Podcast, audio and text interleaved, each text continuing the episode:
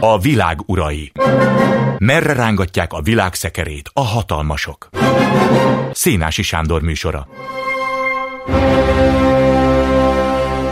Jó estét kívánok! Ma esti vendégünk Hegedűs Dániel, a German Marshall Fund elemzője. Jó estét önnek is! Jó estét kívánok, üdvözlöm a hallgatókat!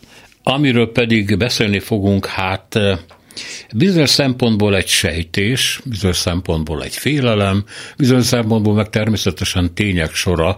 Azt tudnélik, ami végigvonul a nyugati média egy részében, hogy tudnélik Európában a szélső jobb oldal korábban soha nem látott mértékben közelíti meg a hatalmi pozíciókat. Hát itt uralnak spanyol, vagy utalnak Spanyolországra természetesen, ahol a Vox készül hatalomra, Finnországban az új finnek már gyakorlatilag bekerültek a kormányba, bár az új finnek új minisztere elnézést korábbi meggondolatlan szélsőséges szavaiért, szóval itt vannak itt különbségek, főleg azután, hogyha valaki hatalomra kerül, és hát Meloni szervezkedése egy új jobboldali, mások által szélső jobboldalnak tekintett hatalmi centrum érdekében Európában. Hát ez lenne körülbelül a hát nagyon vegyes összetételű tészta, amit így kéne, szét kéne kicsit szálazni. Hogy látja ez az előre törés szó használható? Úgy gondolom, hogy ha a jelenlegi közvéleménykutatási adatokból indulunk ki, akkor valóban tényszerűen kezelhetjük, hogy a két radikális jobboldali, szélső jobboldali frakció, tehát ugye az európai konzervatívok és reformisták, amit ICR-nak szoktunk rövidíteni, illetve az identitás és demokrácia csoportok vélhetően jóval nagyobbak lesznek majd a jövő júniusi európai parlamenti választások után, mint, mint jelenleg.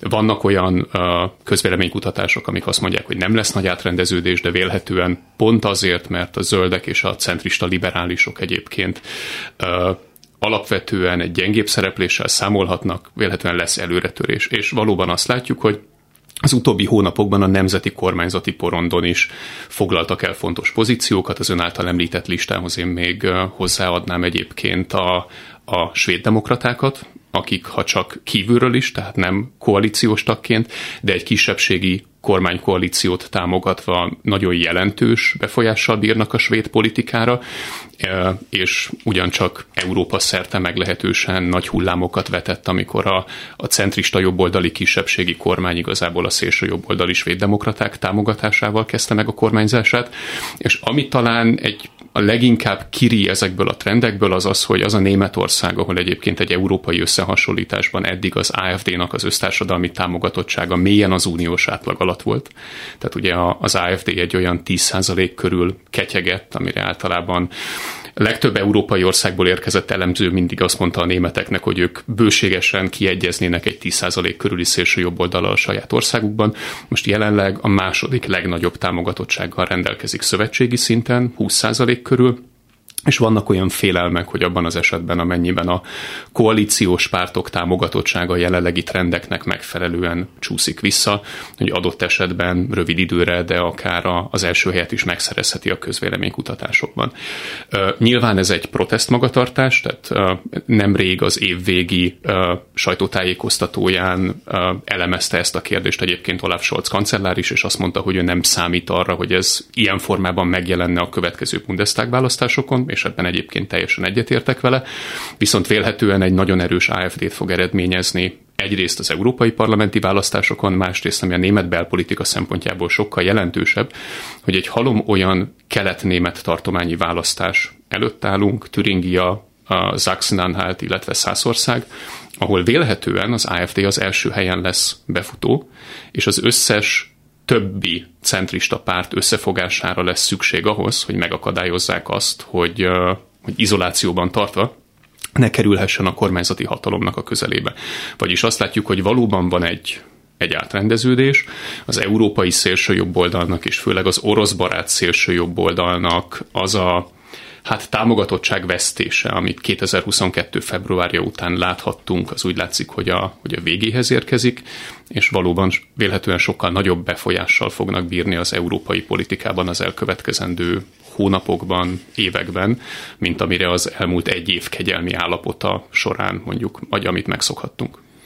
Ami azt illeti, hogy mennyire lehet ellenszegülni ennek a dolognak, hogy a centristák érdekösszefésülő tevékenysége az nagyon sok esetben tűnik hiába valónak a legutóbbi időben tekintve a konfliktusokat, ezért az ő tekintélyük hátrébb szorul, vagy hanyatlik, és talán ezért nő meg a szélsőségek választása. Gondolom nem csak a szélső oldalról van itt szó. Um. Igen, bár én hangsúlyoznám azt, hogy az egyes országokban azért nagyon eltérő belpolitikai konstellációk és okok vezetnek ezeknek a protest szavazatoknak az újra megerősödéséhez. Tehát nincs egy olyan mindent összefűző szerintem európai ügy, mint ami mondjuk 2015-16-ban ugrásszerűen ugye a menekült válságnak a menekült válsággal összefüggésben megerősítette az európai szélsőjobboldalt. Azt látjuk, hogy igen, nyilvánvalóan a, a migrációnak és a a menekült jognak a kérdése az továbbra is szerepet játszik. Látjuk azt, hogy annak ellenére, hogy szerintem kimondható, hogy mondjuk Magyarország meglehetősen egyértelmű kivételével azért a legtöbb európai ország gazdaságilag sokkal sikeresebben menedzselte a háború gazdasági hatásainak a kezelését, és mondjuk az orosz energiáról való, való leválás, mint amire egyáltalán számítani lehetett mondjuk 18 hónappal ezelőtt. Nyilván vannak ezeknek a gazdasági költségeknek vesztesei. Nyilván a, klímaváltozásra adott válaszsal összefüggésben ugye a Green New Deal-nek, vagy olyan nemzeti kormányok politikáinak, mint a német, ahol ugye a, a zöld párt egy fontos koalíciós partner, és a klímapolitikai lépéseknek szintén vannak vesztesei a társadalomban. Ezek a kérdések mind-mind összeadódnak, és egyfajta más mix formájában, de az egyes országokban mindig a szélső jobboldali pártok azok, akik valami fajta rendszer ellenzékként hangot adnak ezeknek az embereknek az elégedetlenségének. És erre a tökéletes példa Németország, ahol az AFD ilyen megugrása mögött igazából egy a családi házak olajfűtését szabályozó törvényel kapcsolatos messze menő elégedetlenség áll. Egészen egyszerűen azért, mert a, a, a Habeck vezette gazdasági minisztérium, tehát a zöldek által vezetett gazdasági minisztérium be akarta tiltani a családi házaknak az olajfűtését, és ez, ez nyilván olyan mélyen érintette az ilyen ingatlanokkal rendelkező alapvetően mondjuk közép rétegekhez tartozó szavazóknak a, a mindennapjait, és adott esetben a pénztárcáját, hogy, hogy ez nagyon komoly szavazóbázist vitt el egyébként a, a centrumpártoktól, és kanalizált az AFD-nek az irányába. Ez azért hihetetlen. Ez körülbelül olyan, mint azt mondaná, hogy eh, az a magatartás, amit a magyar kormány tanúsít a napelemes eh, energia pótlással és fűtéssel kapcsolatban, az az összevisszaság és át, sokszoros átverése az embereknek, akiket korábban erre biztattak, aztán mindent visszavontak, és most nem lehet tudni, hogy mi van. Ez arra készítette volna a magyarokat, hogy kirobbantsák 1848 után a következő forradalmat. Úgy gondolom, hogy ha lett volna egy olyan párt, aki mondjuk a politikai kommunikációnak a középpontjába emelte volna ezt a kérdést, alapvetően célzottan megszólította volna ezeket a, a rétegeket, és lett volna egy, egy koherens politikai programja, üzenete és kommunikációja, az nyilvánvalóan profitálhatott volna belőle most innen nagyon könnyű lenne elkanyarodni abba az irányba, hogy akkor a magyar ellenzéki pártok miért nem tesznek ilyet. Én ezt a kanyart nem szeretném bevenni. Nyilván teljesen mások a lehetőségei adott esetben egy, egy mérsékelt, meg egy radikális jobboldali pártnak is egy plurális és szabad médiatérben. Tehát az, hogy mondjuk nem sikerül ilyen ügyeket meglovagolni a magyar ellenzéknek, abban nyilván van egy teljesítménykérdés, meg nyilván van egy környezeti kérdés is, hogy nem biztos, hogy sikerülne elérni egyébként ezeket a választókat. Ugye egy önkormányzati győzelemről beszélünk, azt azért tegyük hozzá, ami természetesen nagyon fontos, de hát azt szokták mondani, hogy ég és föld választja el egyébként mondjuk egy tartományi győzelemtől, vagy egy összövetségi győzelemtől az önkormányzati győzelmet. Igen és nem. Valóban ez az egy darab önkormányzati pozíció, ez, ez nagyon nagy publicitást kapott az európai médiában is, szerintem ez egy indiferens kérdés. Amit viszont látunk, az az, hogy az AFD stabilan 20% fölött van az összes hmm. szövetségi szintű közvéleménykutatásban Németországban, ez gyakorlatilag a duplája a sok éves átlagának. Igen, ezt mondtad, de hát akkor Igen. nem az olajról van szó már régen. Ö, nem, mert hogy ez egy szövetségi szabályozás, tehát hogy itt alapvetően a zöld DEC által a koalíciós kormányban képviselt környezetvédelmi és klímapolitikai lépéseknek a gazdasági hatásaival szemben van egyfajta ilyen elégedetlenség, amit egyébként nem csak a stabil kelet-német magtartományaiban, hanem egész szövetségi szinten sikeresen meglovagol az AFD, és egyébként a kelet-német tartományokban megadott esetben 30% fölött, 40% közelében is végezhet az AFD a tartományi választásokon, mondjuk Türingiában vagy Szászországban. Tehát ott, ott valóban az a helyzet, hogy a legnagyobb párt a szélső jobb oldal, és mindenki más összefogására szükség lehet, ahogy már említettem egyébként az interjú elején. Ezek, ezek szerintem messze egy önkormányzati eredményen túlmutató, nagyon komoly strukturális problémák a német politikában. Igen, de hát ehhez mondjuk az AFD-nek be kéne csatlakoztatni a, a maga valódi ideológiai szempontjait, hogy nem arról szól, hogy mi történik a háztartásokban. E, és hát e, nem tudom, hogy erre az olaj ügyre, vagy egyáltalán az energetikai ügyekre föl lehet-e fűzni. Föl még hozzá nagyon egyszerűen, mert ez nagyon könnyen illeszthető abba a kulturális háború narratívába, amit egyébként a magyar kormánypártól kezdve az európai szélső jobboldalon át mondjuk a, az amerikai republikánusukig mindenhol vívnak a szélső jobboldalnak a képviselői, és ez pedig az, hogy van egy egy posztmodern, zöld, liberális, baloldali összeesküvés, ami alapvetően, ami európai életmódunkra tör. Különböző formában történjen ez azáltal, és ennek már egyébként voltak visszatérő hullámai Németországban, hogy akkor vegetáriánus napokat akarnak bevezetni a zöldek, és, és meg akarják tiltani azt, hogy húst fogyasszunk, azt, hogy a belső égésű autóinkkal járjunk, most azt akarják megtiltani, hogy, hogy olajjal fűtsük a, a házainkat, és úgy gondolom, hogy ez legalább annyira hatékony, mint mondjuk a menekültekkel vagy a migránsokkal való ijeszgetés, vagy pedig mondjuk a a szexuális kisebbségeknek a démonizálása. Egészen egyszerűen azért, mert, mert ez tényleg a mindennapjaiban érthető és tetten érhető egy választópolgár számára, és vélhetően egyébként sokkal jobban le tudja fordítani azt is, hogy ez a saját maga számára mit jelent, mint, mint olyan meglehetősen absztrakt dolgok, mint mondjuk a, állítólag, nem átalakításnak az állítólagos propagálása, amivel vélhetően soha senki nem találkozott még a saját életében, mert nincs ilyen, mint az, hogy mondjuk effektíve elhiszi politikusoknak, hogy a saját fűtés költségei két és fél háromszorosára nőhetnek a következő télen, mert nem fűthet úgy, mint eddig, vagy hogy nagyon komoly euró tízezreket kell egy elektromos autóba investálnia hamarosan, mert hogy állítólag be akarják tiltani a belső égésű motorokat, ami szintén nem igaz, de hogy szerintem ezek nagyon-nagyon hatékonyan eladható és kommunikálható üzenetek, és abszolút illeszkednek a szélső jobb oldalnak az ideológiájához és a narratívájába. Úgy látszik, nincs hatásosabb, mint ami az életformát látszik támadni, mert az élhető át természetesen a legalapvetőbb módon. És az életformához eh, valóban kapcsolhatók mindenféle ideológiai elemek, a, eh, így él a magyar ember, vagy így él a sváb ember, ez a mi konyhánk, ez a mi életritmusunk, ez a mi beosztásunk, ez amit mi szeretünk az idegenben, vagy nem szeretünk az idegenben, amit szeretünk látni a környezetünkben, vagy nem szeretünk látni. Ez az buborék, amiben a legkisebb buborék, amiben élünk, ennek a támadhatósága gerjeszti talán a legnagyobb félelmet. Ez így van, és talán amit szerintem érdemes hozzáfűzni, hogy ez, ez nyilván egy, egy alapvetően emocionális tér ahol, ahol félelmekkel lehet operálni, ahol nem nagyon kell konkretizálni a dolgokat, mert igazából, hogyha végig gondoljuk azt, hogy mi ténylegesen az állítólagos magyar életmód, vagy sváb életmód, és hogy mi mondjuk a napjaink, heteink hány százalékában élünk ennek megfelelően, akkor vélhetően arra a következtetésre juthatnánk, hogy igen, ez egy szívünknek kedves, de a mindennapjainkban nem feltétlenül jelenlévő és, és meghatározó komplexum de ennek ellenére működik, hiszen, hiszen nyilván kór emóciókat és, és kór, vagy ö, ö, meghatározó magemóciókat és, és főcsoporthoz tartozásokat támad a szemünkben. Rögzítsük ez úgy, hogy innen el lehet jutni a, de meddig?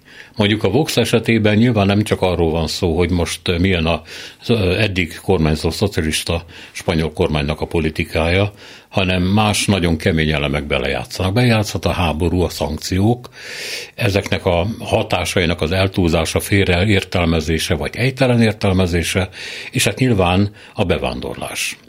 Tehát ugye ezek a nagyon kemény tények, ahonnan el, ahova el kéne jutni a, a kis buborékoktól. Um Igazából ahova szerintem ezekkel a kis buborékokkal és üzenetekkel el kell jutni, ez semmi más, mint egy választási győzelem. és, és nagyon jól tudjuk, hogy nem kell feltétlenül egy logikailag sziklaszilárd és támadhatatlan kiérlelt választási program ahhoz, hogy nagyot lehessen nyerni választásokon. Onnantól kezdve, hogy meghatározó hatalmi pozícióba kerülnek radikális jobboldali pártok, tulajdonképpen meglehetősen szabadon alakíthatják a saját politikáikat. Tehát, hogyha az a kérdés, hogy mindezzel a programmal el, lejut, el lehet jutni kormányzati pozíciókba, erre nyilvánvalóan az a válasz, hogy el lehet. Erre tökéletes példát láttunk Olaszország esetében, ahol egy olyan politikai szituációból, ahol az olasz testvériség, tehát Meloninak a pártja, a Fratelli d'Italia volt az egyetlen ellenzéki párt szemben a nemzeti nagykoalícióval, az a társadalmi elégedetlenség és, és ellenállás, ami ugye a korábbi nagy koalíciónak a politikájával szemben érvényesült, hogyan tudta gyakorlatilag tényleg első számú politikai tényezővé röpíteni az addig egyébként meglehetősen kispárt szinten ketyegő Fratelli d'Italiát. És innen túl persze az a kérdés, hogy akkor mit kezdenek ezzel a kormányzati pozícióval ezek a pártok, és, és azt láthatjuk, hogy szerintem nincs egy, nincs egy egységes radikális jobboldali politika Európában ezek a pártok továbbra is megosztottak számos egyéb kérdésben.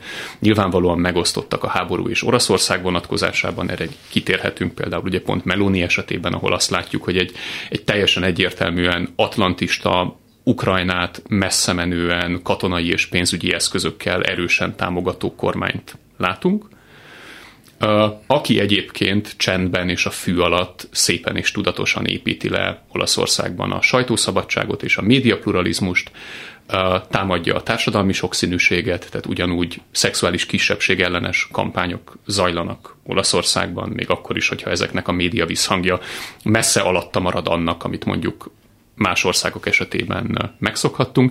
Tehát ugyanúgy lehet fű alatt leépíteni a, a jogállamiságot és az alkotmányos demokráciát, miközben egyébként a nemzetközi porondon az ország egy, egy azt is mondhatnám, hogy megbízhatóbb szövetségese az Egyesült Államoknak és a nyugatnak, mint talán valaha volt az elmúlt évtizedekben.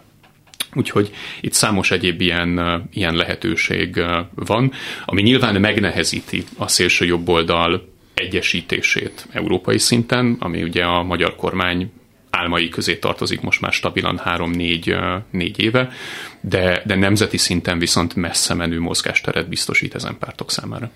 Mindig ezzel találkozunk szemben. Mi ennek a neve? Mert mondjuk a baloldali médiában, meg a baloldali értelmiségi körökben ez nagyon könnyen válik a fasizmus szinonimájává, ha nem lényegévé, de ugye az emberekben nem egészen biztos, mert a fasizmust azért szereti föntartani egy ennél sokkal undorítóbb, veszélyesebb és embertelenebb kormányzati formának, mint amit Meloni egyébként megszerzott, vagy ami látszik abból, hogy ő merre felé tart. Egyszerűen azért, mert ugye a farkas kiáltó juhász meséje tanít bennünket valamire. Mi ennek a neve? A kérdés az, hogy mi ennek az akadémiai neve, vagy mi ennek a mondjuk a populáris diskurzusban használható neve. Akadémiailag azt gondolom, hogy a, a legtisztább ezt, és ez az angol megfelelő formulának szinte a tükörfordítása radikális jobboldalnak, vagy populista radikális jobboldalnak fordítani. Ez nyilván meglehetősen steril, de azt gondolom, hogy ez egy olyan gyűjtőfogalom, ami alá valóban gond és kivétel nélkül berakható a két szélső jobboldali európai pártcsaládnak, tehát az európai konzervatívok és reformistáknak, illetve az identitás és demokrácia tagjainak 95%-a. Tehát az identitás és demokrácia teljes egészében az európai konzervatívok és reformisták között mondjuk vannak olyan kivételek, mint a cseh kormányzó párt ODS, akit mondjuk én nem raknék ebbe, de biztos, hogy vannak olyanok, akik, akik kevésbé hezitálnának. Tehát szerintem ez egy jó gyűjtőfogalom. A Meloni pártja esetében, amiről effektíve tudjuk, hogy ez egy posztfasiszta párt, tehát szervezeti és ideológiai gyökerekkel az 50-es évek posztfasiszta mozgalmáig visszanyúlóan, úgy gondolom, hogy a posztfasiszta jelző továbbra is használható, még akkor is, hogyha nyilván ugyanúgy törekedett a párt moderálására, mint mondjuk megtörtént ez korábban Marine Le Pen alatt a Rassemblement national ahol ugye szintén próbálta az apja politikai örökségét mérsékelni. Uh, nyilvánvaló módon vannak a fasizmus definíciónak olyan elemei, amit mondjuk nem látunk százszázalékosan uh, teljesítve mint például mondjuk a fizikai erőszaknak a glorifikálása, vagy mondjuk a, a politikai versenynek a teljes elutasítása és az egyértelmű nyílt diktatúrára törés. Tehát úgy gondolom, hogy ez egy tény, hogy ezek a pártok legalábbis a felszínen adaptálódnak a, a versengő választási demokráciának a minimál követelményeihez. Ennek ellenére én úgy gondolom, hogy tehát nem szabad elfelejteni, hogy eddig akárhányszor meghatározó politikai és kormányzati pozícióba kerültek ilyen szereplők, és erre tényleg Meloni és Olaszország esete a legjobb példa. A demokráciának a tudatos leépítése az gyakorlatilag azonnal megkezdődött. Lehetett ez nyíltan és fülkeforradalomszerűen, mint Magyarországban vagy Lengyelországon, lehetett ez fű mögött mondjuk a nemzetközi sajtó visszhangot kerülve, mint, mint Olaszországban, de alapvetően ez teljesen egyértelmű, hogy ezek a pártok valahol rendelkeznek egy nem demokratikus politikai maggal. És, és úgy gondolom, hogy itt teljesen egyértelműen kimondható az, hogy nem, ez nem azt jelenti, hogy ők nem liberálisok, de demokraták, mert eddig akárhány helyen láttuk a, az illiberális politikának a, az elterjedését, annak előbb-utóbb a választási demokráciának a minőségére is teljesen egyértelmű negatív hatása volt. És erre a legjobb példa Magyarország, ami, amivel nem az a baj, hogy illiberális, hanem az, hogy már nem demokrácia, mert abban az esetben, hogyha a politikai szereplők számára nem egyértelmű versenyfeltételeket biztosít, mondjuk a média háttér, a választási rendszer, és még egy halom egyéb összetevője a politikai rendszernek a választási megmérettetéshez, akkor egy ponton túl ezeket a rendszereket nehéz demokráciának hívni. Hát igen, az a probléma, hogy azt kéne eldönteni, csak hát nem tudjuk, hogy mondjuk, ha már Meloninál maradunk, akkor az, ami felé törekszik, az egy végcél, vagy egy állomás. Tehát, hogy vonulóban van valahova, túl azon, mint amit mi még veszélyesnek, de elfogadhatónak tartunk, vagy pedig van egy olyan önsúly ennek az egész kormányzati modellnek, ami egy idő után úgy is átcsap egy ennél sokkal veszélyesebb formációba. És hát erre mondják azokra az európai erekre, akik azt mondják, hogy na de nézzétek meg, hát amikor mondjuk a új finnek eh, hatalomba kerülnek, akkor rögtön megváltoznak egy picit, mert olyan nem olyan egyszerű az élet. Vagy nézzétek meg a Melónit, aki től mennyire tartottatok, és lám mennyire európér és atlantista, stb. stb. Erre meg mások azt mondják, hogy ti elfelejtettetek félni. És hát emlékezni kéne Churchillre, aki egészen világosan Fultonban 46-ban megmondta, hogy van itt például egy olyan ország, Oroszország, Szovjet-Oroszország, amelyik nem ismeri a határait, és ezzel utalt arra, hogy van egy olyan erő, amelyiket nem lehet szaba, zabolázni, nem lehet megállapodni vele, nem lehet lekenyerezni, és sokan erre ugye visszautalnak a Hitlernek a föltartóztatási politikájára, vagy a vele szemben alkalmazatra, ami teljes csőd volt. Ez két nagyon kemény figyelmeztetés, és úgy tűnik, hogy sokan Európában erre nem hajlanak, hogy észrevegyék. Igen, uh, szerintem egy, egy picit semleges, meg akadémikus választ próbálok adni. Egészen 2010-ig a politikatudományi irodalomban az volt a domináns megközelítés, hogy amennyiben radikális jobboldali pártok vagy radikális pártok kormányzó pozícióba kerülnek, akkor az esetek domináns részében ők valóban mérsékelni fogják a saját pozícióikat. Pontosan azért, mert, mert mondjuk a koalíciós kormányzásnak a, a terhe alatt, vagy akkor, amikor nem, tehát be kell valósítani valamifajta racionális politikai üzemet, ami, ami nem teszi lehetővé ugyanazoknak a szélsőséges és, és radikális politikai üzeneteknek a fenntartását, akkor nem tehetnek mást ez alatt a nyomás alatt, mint hogy mérséklődnek. Viszont ezek a következtetések olyan esetekből lettek levonva, amikor a radikális pártok szinte kivétel nélkül kisebbségi koalíciós partnerek voltak. 2010 után lettek először olyan eseteink Európában, hogy radikális pártok egyedül alakítottak kormányt, vagy, vagy a legnagyobb koalíciós partnerként. És ezekből az esetekből azt a következtetést vonhatjuk le, és ezt a következtetést vonhatjuk le szerintem Olaszország esetéből is, hogy, hogy a pártok radikalizálódnak.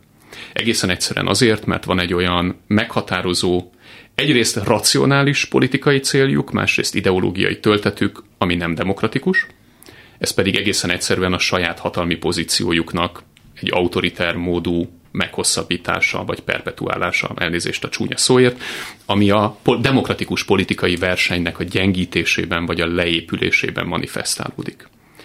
És az, hogy ezen keresztül ők hogyan tudják a, igazából a politikai versennyel járó kihívásokat csökkenteni, a saját hatalmi pozíciójukat minél inkább bebetonozni, ez nagyon különböző szakpolitikai útokon és módokon történhet.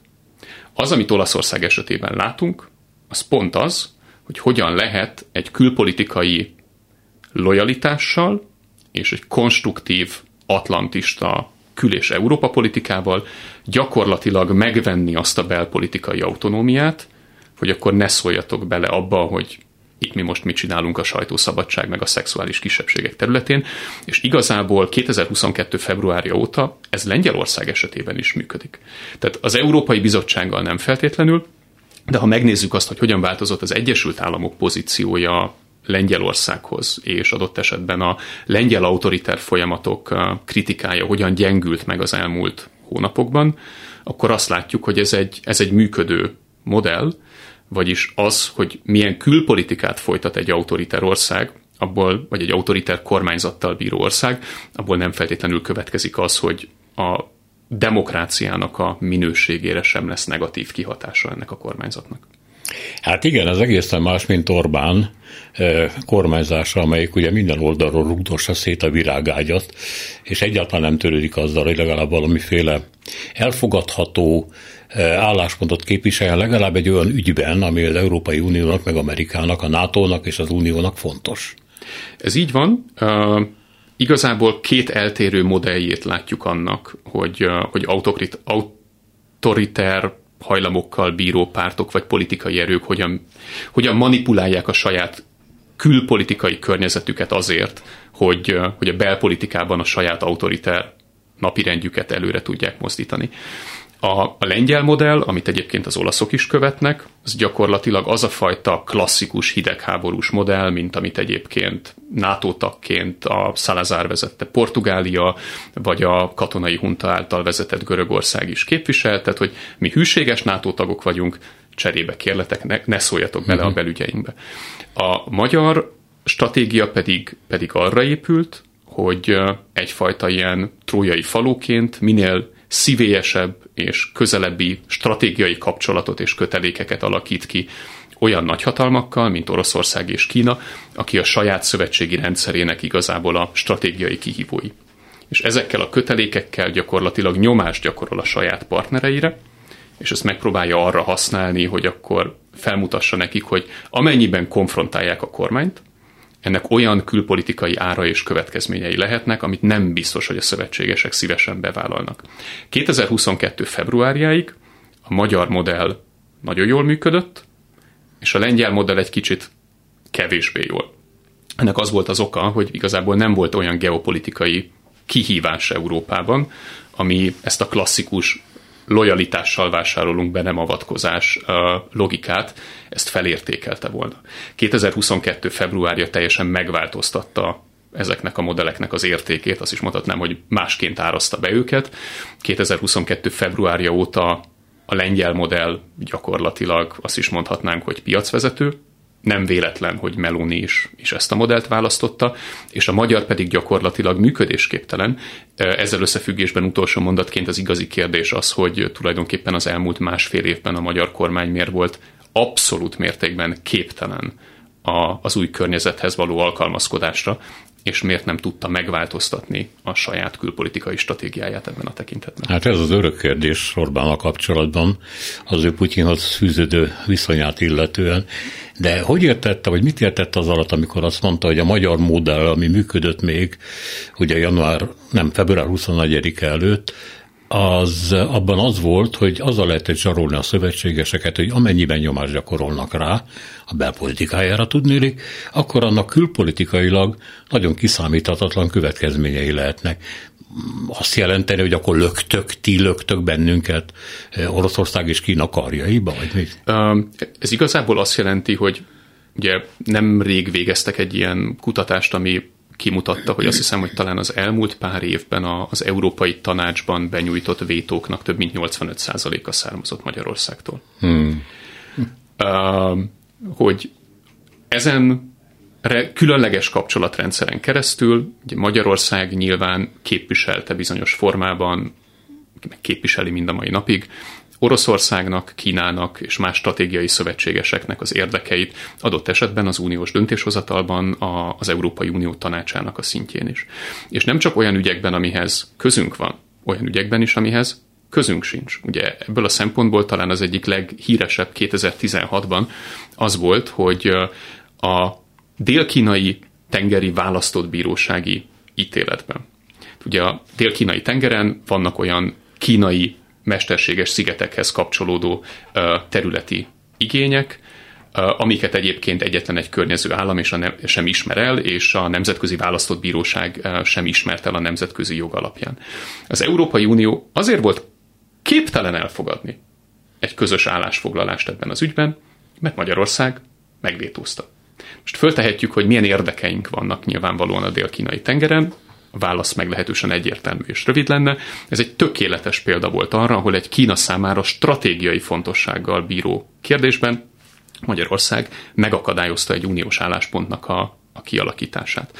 És uh, nyilvánvaló módon tisztában vannak azzal a, a, az uniós partnerállamok, vagy tisztában voltak már, már jó ideje, hogy abban az esetben, amennyiben Magyarországra jogállamisági kérdésekben, uniós források felfüggesztése formájában, stb. komoly nyomást gyakorolnak, akkor az ilyen jellegű magyar vétóknak a száma az adott esetben megsokszorozódhat. És láttunk olyan példákat, például ugye 2020 decemberében a magyar-lengyel blokkádját a, a 7 éves hosszú távú uniós költségvetésnek, hogy ezek nem feltétlenül korlátozódnak csak egyedi ügyekbe, hanem adott esetben valóban az uniós politikának a legfontosabb alapkérdéseiben is hajlandóak ezek az országok, vagy különösen Magyarország vétózni ami azt mutatta, hogy itt mindig volt egy ilyen költség-haszon számítás, tehát hogy meddig érdemes adott esetben provokálni, meddig érdemes konfliktust keresni, vagy vállalni a magyar kormányjal, és mik lehetnek a, a következményei. Nyilván ez a költség-haszon számítás értékelődött át, és vált egyébként a, a magyar politika teljesen illegitimmé az orosz barátsága miatt sok korábbi közép-európai szövetséges szemében is, és ez indította be azt a tanulási folyamatot, aminek következtében azt látjuk, hogy 2021-22 óta sokkal bátrabban nyúlnak Magyarországhoz, és nagyon sok esetben, nem minden esetben, de sok esetben automatikus az az előre gondolkodás, hogy jó, hogyha a magyarok vétóznak, akkor milyen úton, módon tudjuk eljárás jogilag egyébként vállalható módon megkerülni ezeket a magyar blokkádokat vagy vétókat. Hát mert azt akartam mondani, hogy ezek a vétók ezek továbbra is megvannak, és hát egészen attól a ponttól terjednek, hogy Kirill Patrialka fölkerül, fölkerül le valamilyen listára, vagy nem kerül föl, amiért egyébként, na mindegy, és egészen odáig, hogy akkor most Ukrajnának juttat-e fegyvereket, vagy bármilyen támogatást az Európai Unió. Tehát gyakorlatilag nagyon fontos ügyekben ez megmaradt, és hát nem tűnik úgy, hogy Magyarország ezt a tétet teljesen elbukta. Ö, igen és nem. Az egyik legfontosabb kérdés például tavaly decemberben, ami azt hiszem, hogy egyébként a, az uniós tagállamok számára politikai súlyát tekintve nem sokkal maradt el egyébként a 7 éves költségvetés mögött ott és akkor. A november-decemberben tárgyalt az Ukrajnának nyújtandó 16 milliárd eurós uniós pénzügyi segélycsomag volt. Amit Magyarország blokkolt egy darabig, és, és igazából teljesen vétózni is kívánt, arra az esetre, hogyha, hogyha a kondicionalitási rendelet segítségével ugye felfüggesztésre kerülnének uniós források Magyarország számára. És végeredményben azt láttuk, hogy, hogy az európai partnerek nagyon sikeresen tárgyaltak a magyar kormányjal szemben. Ugye három elem volt gyakorlatilag a napirenden, a 16 milliárdos uniós segélycsomag, amit Magyarország blokkolt, a forrásfelfüggesztésnek a kérdése, és a helyreállítási alapnak a kérdése, amit el kellett fogadni Magyarország helyreállítási tervét decemberben ahhoz, hogy ne vesszen el mindörökre a helyreállítási alaphoz való hozzáférés a magyar kormány számára. Azért, hogy az uniós tagállamok megszavazták a helyreállítási alapot, Magyarország elengedte a 16 milliárdos uniós vagy, ukrán segélycsomagnak a blokádját, és egyébként mellette tudjuk, hogy 6,3 milliárd euró értékben felfüggesztésre kerültek uniós források Magyarország számára, csak azért, hogy egy héttel később az Európai Bizottság egyébként saját hatáskörében mind a 22 milliárdos kohéziós kifizetést még egyszer felfüggesse, tehát hogy Magyarország jelenleg semmifajta uniós kohéziós forráshoz nem fér hozzá.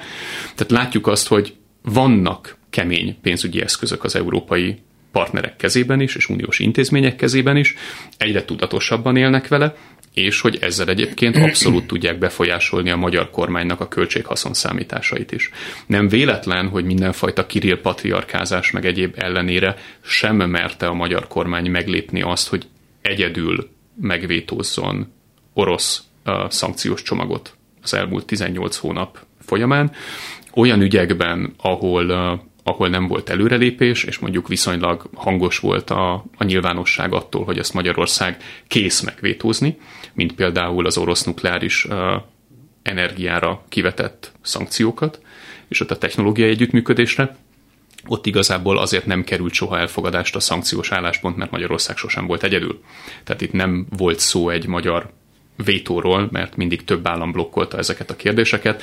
Például a kokáért az orosz nukleáris energia területén Franciaország is. Tehát mindig voltak meghatározó szövetségesek, és nem lehet csak Magyarországra visszavezetni a szankcióknak a hiányát. Én azt gondolom, hogy nagyon komoly pozitív elmozdulás van, meglehetősen sokat tanultak az elmúlt egy-két-három évben a partnerek, és annak ellenére, hogy persze fenn van tartva ez a blokkád alapú politika, az eredményei a magyar kormány számára egyre szerényebbek, a negatív kihatásai Magyarország megítélésére pedig egyre messze menőbbek. És elsősorban nem a nyugati partnerek esetében, hanem a közép-európai legközelebbi szomszédaink és szövetségeseink között.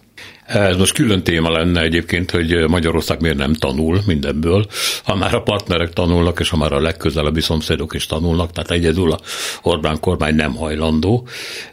De tovább kell mennünk, ugyanis van még két fontos kérdés, amit meg kell beszélnünk. Egyrészt az, hogy amit ön is megpenített már korábban, hogy mennyire lehet ezeket a egyébként ilyen magába zárkozó, a demokráciát felszámoló bizonyos mértékig kisebb vagy nagyobb mértékben megtorpedózó rendszereket összefűzni valami európai erővé, és hogy ha nem sikerül is ezek a, ezek a magok, ezek az országok, ezek mennyiben tudják zavarni az Európai Unió létét. Most már nem ismerek a fejlődéséről beszélni, csak a mozgásáról, a napi megélhetéséről, ha szabad így fogalmaznom. Um, ha az olasz példával kezdünk, akkor azt látjuk, hogy van egy nagyon komoly gazdasági motiváció az olasz kormány számára, hogy, hogy ne zavarjon sok vizet az uniós politikában, és ez pedig az, hogy Olaszország olyan szinten van ráutalva a külső piaci finanszírozásra, hogy bármifajta olyan lépés, ami befektetői bizalmatlansághoz vezetne, az gyakorlatilag nagyon komoly, nem kívánatos, és már rövid távol jelentkező gazdasági hatásokkal bírna az olasz kormány számára. De ez egy nagyon komoly motiváció, hogy, hogy adott esetben konstruktív játékosok maradjanak. Én nem gondolom, hogy, hogy bármifajta pozitív ügykoalíció ezen szereplők között lehetséges lenne. Főleg azért, mert ilyenre egyébként az elmúlt évtizedekben sem láttunk példát, már pedig azért a 80-as évek óta mindenféleképpen van jelen egy, egy szélső jobboldali erő az Európai Parlamentben, még akkor is, hogyha mondjuk a 2010-es évek során lettek valóban, valóban befolyásos szereplők. Ezek mindig negatív koalíciók, és erre tökéletes példa az, hogy igazából egy belpolitikai logika szerint játszva a a legtöbb szereplőnek kényelmes megpróbálni megakadályozni uniós döntéseket, például a migrációs csomag tekintetében bármifajta közös szakpolitikát kialakítani ezen a területen vélhetően borzasztó nehéz lenne nekik, hiszen vannak olyan szélsőjobboldali uh, szereplők, beleértve például a két meghatározó orosz pártot, akik vélhetően azonnal bármikor rábólintanának a közös elosztási kvótára az Európai Unión belül.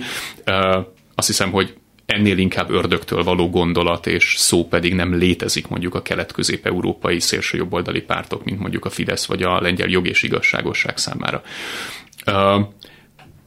Ennek a két párt családnak, amit már érintettünk, az európai konzervatívok és reformisták, meg az identitás és demokrácia, még akkor is, hogyha bizonyos átnevezéseken mondjuk átestek, ez főleg a, az igazán szélső jobboldali gyökerekkel rendelkező jelenlegi identitás és demokrácia esetében igaz. Ez egy meglehetősen stabil intézményi tradíciója van már a, az európai politikában. Nyilván az elmúlt 15 év során is voltak már törekvések arra, hogy ebből legyen egy darab pártcsalád. Ez igazából sose járt sikerrel. Lehet, hogy lesznek minimális átlépések oda-vissza, mint mondtam, szerintem az igazi nyertese egyébként a, a következő európai parlamenti választásoknak jó eséllyel az európai konzervatívok és reformisták lesznek. Egyszerűen azért, mert, mert jelenleg a, a Fratellinek, tehát Meloni pártjának a számoránya az európai parlamenten belül meglehetősen alacsony, és ha tudják tartani a népszerűségüket, akkor az ő esetükben egy hatalmas előretöréssel lehet, lehet számolni. Ennek ellenére én nem gondolom, hogy lesz egy más taborulás. A Meloni nagyon kényelmes, befolyásos pozícióval bír a, a konzervatívok és reformisták között, gyakorlatilag a PISZ-szel közösen fogják vezetni ezt a, ezt a frakciót. Nem látom azt, hogy, hogy nagyon megérné neki ebből kimozdulni. Talán a legfőbb törésvonal a két szélső jobboldali frakció között az, hogy, a, hogy a, az EKR egyértelműen Oroszország ellenes, míg az identitás és demokrácia soraiban sok korábbi orosz barátpárt van. Uh, ugye Melonit most már hosszú ideje csábítják az Európai Néppárba, um, és nem valószínű, hogy ez az átlépés megtörténik, pontosan azért, mert egy nagyon befolyásos pozícióból gyakorlatilag csak egy egyszerű tagnak a, a helyzetébe kerülne.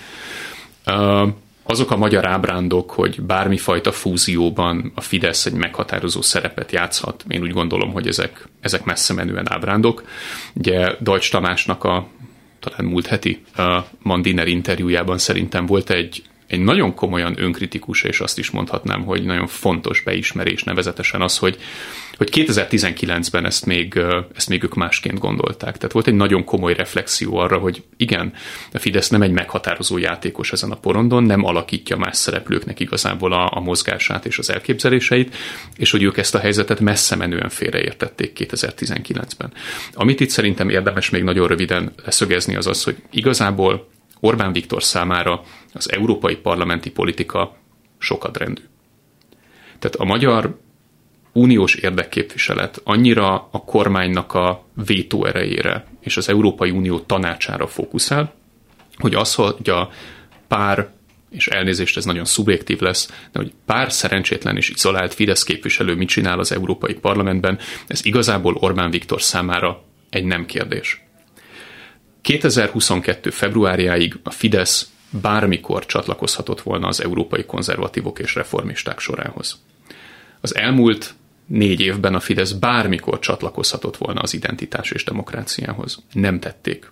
Egészen egyszerűen azért, mert Orbán Viktor számára az volt a meghatározó kérdés, hogy egy, valóban ő tud-e egy, egy alakító és proaktív szerepet játszani ebben a folyamatban, és amikor kiderült, hogy nem tud, akkor egyszerűen elveszítette az érdeklődését ez iránt a téma iránt. Most nyilván újra felbukkan a napi renden, mert közelednek az európai parlamenti választások, és valahogy a Fidesznek is adresszálnia kell azt a kérdést, hogy az elmúlt négy évben tulajdonképpen miért nem tudták a pártot elhelyezni valahol az európai politikai palettán, de úgy gondolom, hogy ez megint csak egy időleges fellángolás, és meglátjuk, hogy egyébként mennyire lesz fontos a Fidesz számára az, hogy elhelyezze saját magát. Utolsó mondatként az európai konzervatívok és reformisták az orosz barátsága miatt szóba se fog állni a fidesz és az identitás és demokrácia esetében pedig vannak olyan vörös zászlók, amik nagyon nehézé teszik a Fidesznek a csatlakozást. És ez elsősorban az AFD-nek a tagsága és a megnövekedő szerepe. Ugyanis, ugyanis az AFD-vel való együttműködés az olyan szinten olyan negatív hatással lenne a Fidesznek a német kapcsolataira. Beleértve egyébként a, a CDU-t és a CSU-t is, és egyébként adott esetben a német befektetői magatartásra is Magyarországon, hogy, hogy vélhetően ez egy olyan lépés, amit egyébként nem mernek megtenni. Úgyhogy úgy gondolom, hogy nagyon nagy esélye van annak, hogy annak ellenére, hogy sokat fogunk még beszélgetni erről a témáról jövő júniusig, szerintem jó esélye van annak, hogy a Fidesz továbbra is egy el nem kötelezett párt marad az Európai Parlamentben. Igen, Dajs Tamást, bocsánat, kérek, én is szubjektív leszek, nem tekintem egy önálló politikai tényezőnek, még kevésbé, mint bármelyik egyébként az Európai Parlamentben dolgozó Fidesz képviselőt, vagy hogy mondjam csak, eh, vannak persze a Fideszben meghatározó véleményeket képvisel emberek, eh, Dajcs azokhoz sem érhető. Eh, mégis, ha megszólal ilyen dolgokban, akkor természetesen lehet tudni, hogy amit mond, az komoly, de nem ő találja ki. Tehát ez a mondat, hogy lehetséges, hogy az európai konzervatívokhoz fog csatlakozni a Fidesz, az már eleve azért kelt egy gyanút, mert van két komoly szereplő. Meloni, meg a lengyelek, és hát az ő nagyon súlyos orosz ellenességük és ukrajna pártiságuk, ami a dolgot kizárja. Tehát egyszerűen az ember nem értette, hogy hogy vetődik ez föl, de hát, ahogy ön mondja, választások előtt állunk, ilyenkor mutatni kell, hogy hajlandók vagyunk erre meg amarra. A harmadik szempont meg az, hogy állítólag, de nem tudom, hogy ez mennyire igaz, egy ilyen nagyon szélsőséges és annak tekintett politikus, mint Meloni érte, érdek terén, mozgás terén, hogy állítólag ő közeledni akar a néppárthoz. Már úgy értem, hogy ezzel a Európai Konzervatívok nevű formációval is. Az Európai Konzervatívok nevű formációval valóban közeledni szeretnének a, a néppárthoz, hiszen alapvetően az a célja az európai szélsőjobboldalnak, hogy, hogy legyenek alternatív többségi lehetőségek az Európai Parlamentben. Ugye igazából az Európai Parlamentben egészen 2019-ig minden kérdésben, ahol az Európai Néppárt és az Európai, most ugye SND-nek, szocialistáknak és demokratáknak nevezett frakció, tehát mondjuk a bal közép egyetértett, olyan többségük volt, hogy senki másnak nem volt esélye, hogy, hogy bármit tehessen az ő konszenzusuk ellen. Ez 2019-el úgy változott meg, hogy, hogy igazából ez a mindent eldöntő koalíció, koalíciót ki kellett bővíteni a néppártra, a szocialistákra és ugye a liberálisokra, a Renew Europe-ra. De bármiben, amiben ők egyetértettek, ez a koalíció mindent vitt. A kérdés az, hogy sikerül-e adott esetben egy olyan többségi viszonyt kialakítani, ahol adott esetben, ha van közös politikai konszenzus a néppárt, a konzervatívok és reformisták, meg a centrista liberálisok között. Vagy van közös platform a konzervatívok és a reformisták, a néppárt és mondjuk az identitás és demokrácia között, akkor ők felül tudják szavazni a többi frakciót. Tehát amennyiben van egy előretörés, akkor igazából az igazi veszély az, hogy lehetővé válik egy, egy olyan többségnek a kialakítása bizonyos kérdésekben, ami beemeli a szélső jobboldali tartalmakat gyakorlatilag az Európai Parlamentnek a határozataiba. Erre korábban nem volt lehetőség, meg nem is igazán volt hajlandóság. Most azt látjuk, hogy nem is igazából az az áttörés értékű, hogy a konzervatívok és reformisták közelednének a néppárthoz, hanem az ott esetben a néppártban van hajlandóság arra, hogy legyenek, legyen együttműködés, és hogy legyenek ilyen alternatív többségi viszonyok. Nyilván a számok fognak, fognak dönteni, de igen, vélhetően több együttműködés lesz a jobb közép és a szélső jobb között az új parlamentben. És végül sajnos nagyon kevés idő maradt erre, szerettem volna erre többet szállni, de hát ez hozta az élet. Hogy tudnék, ha távolabbról nézzük ezt az egész problémát, Európát és a szélsőbb előretörését, akkor itt egy nagyon komoly elitválságról is szoktak beszélni. Mondjuk a, a centrizmus sűrűgyén, amelyik ugye egyre kevésbé képes el összesimogatni a különféle problémákat, vagy azoknak a megoldásait pontosabban. Ez e, ugye gyakorta meg van lovagolva az illiberalizmus által, meg a szélsőségek által. Nem tudom, hogy ennyire igaz. Nem tudom, hogy Európa mennyire kész valóban egy elitváltásra. Azt hiszem, hogy válaszom nagyon rövid lehet, mert ez valóban nem az én területem, hogy, hogy szerintem érdemben tudjam, tudjam adresszálni a, a kérdést. Én úgy gondolom, hogy a, tehát a konszenzus kultúra, ami jelen van az európai politikában, és egyébként meghatározó nagyon sok nyugati államnak a, a politikai kultúrájában is, tette lehetővé egyébként ennek a, ennek a politikai konglomerációnak egyrészt az idáig való túlélését, és másrészt pedig az, hogy az európai államok az Európai Unión keresztül gyakorlatilag, ha csökkenő mértékben is, de meg tudják őrizni a globális súlyuknak egy részét és az ő saját jelentőségüket.